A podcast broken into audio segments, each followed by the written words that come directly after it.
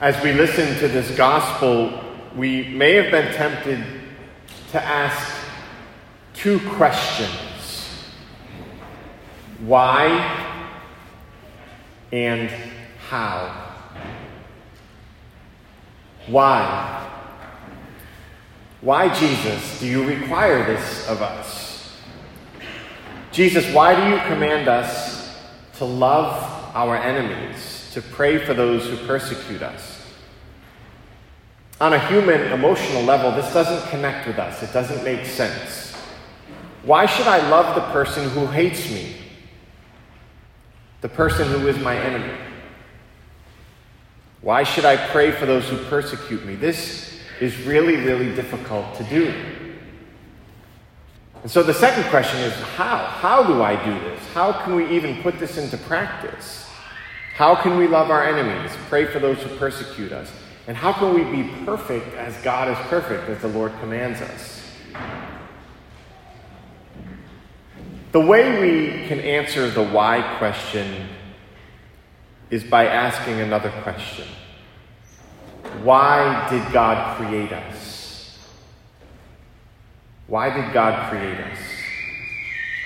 Each one of us we are created in the image and likeness of God. And we were created ultimately to glorify God.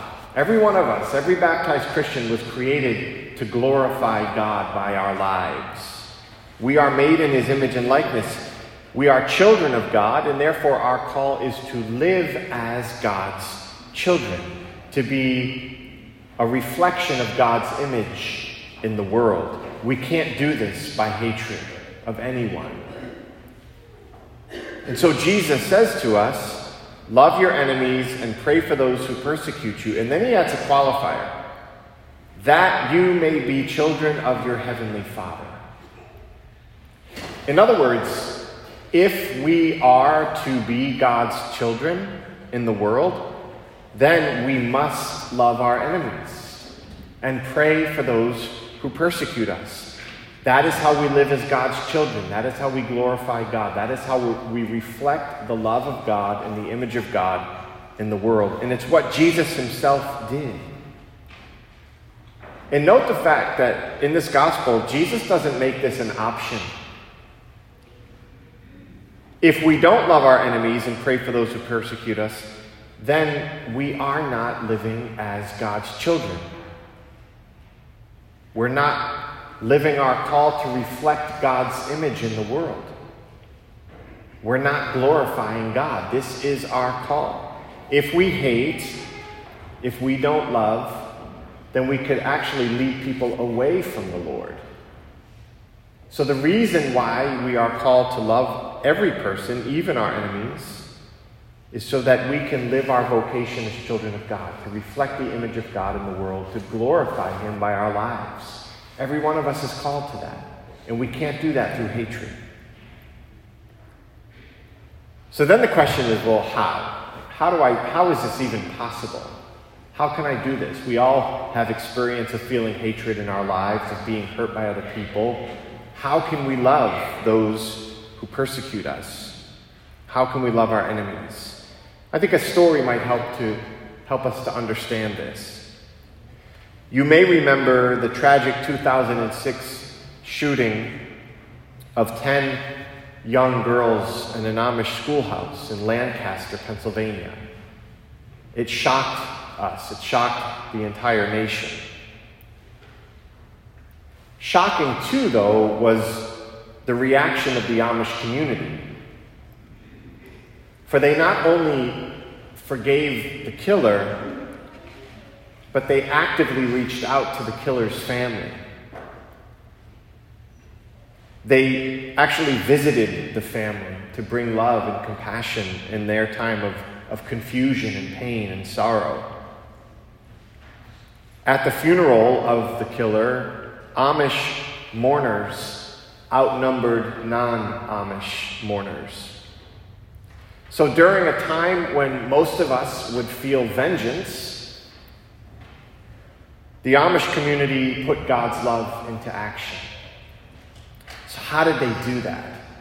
Well, because they understand and understood at the time that there is no hatred in God. Hatred doesn't exist in God. Scripture tells us that God is love, His very essence is love. And so there is only one way to live as God's children, and that is by showing love, even to our enemies. We are to love as God loves. Our goal is to have the mind of God and the heart of God. This is why Jesus says in the gospel today be perfect just as your heavenly Father is perfect. And he knows we're not going to be perfect, we're going to fall short of that. But the way, what he means is keep as your goal being conformed more and more to the Lord's mind and heart. Every day, our goal is to be conformed more and more to the mind of God and the heart of God. And we know that the heart of God is love. The ultimate answer then to how we do this is only by God's help, only by, by God's grace. And the beautiful thing is that God's grace is so real that it became flesh. Jesus Christ is grace incarnate, God's life. The closer we stay to Jesus, the, the more connected we stay to Him through the sacramental life of the church, through daily prayer. God's grace flows to us in Christ, and we are able to reflect the love of Christ in the world to others. Only by God's grace, only with God's help can we do this. But it is possible. With God, all things are possible. And so in this Mass today, we can ask the Lord to eradicate hatred from our hearts for any person and to fill us with the love of God so that we can be his reflection in the world.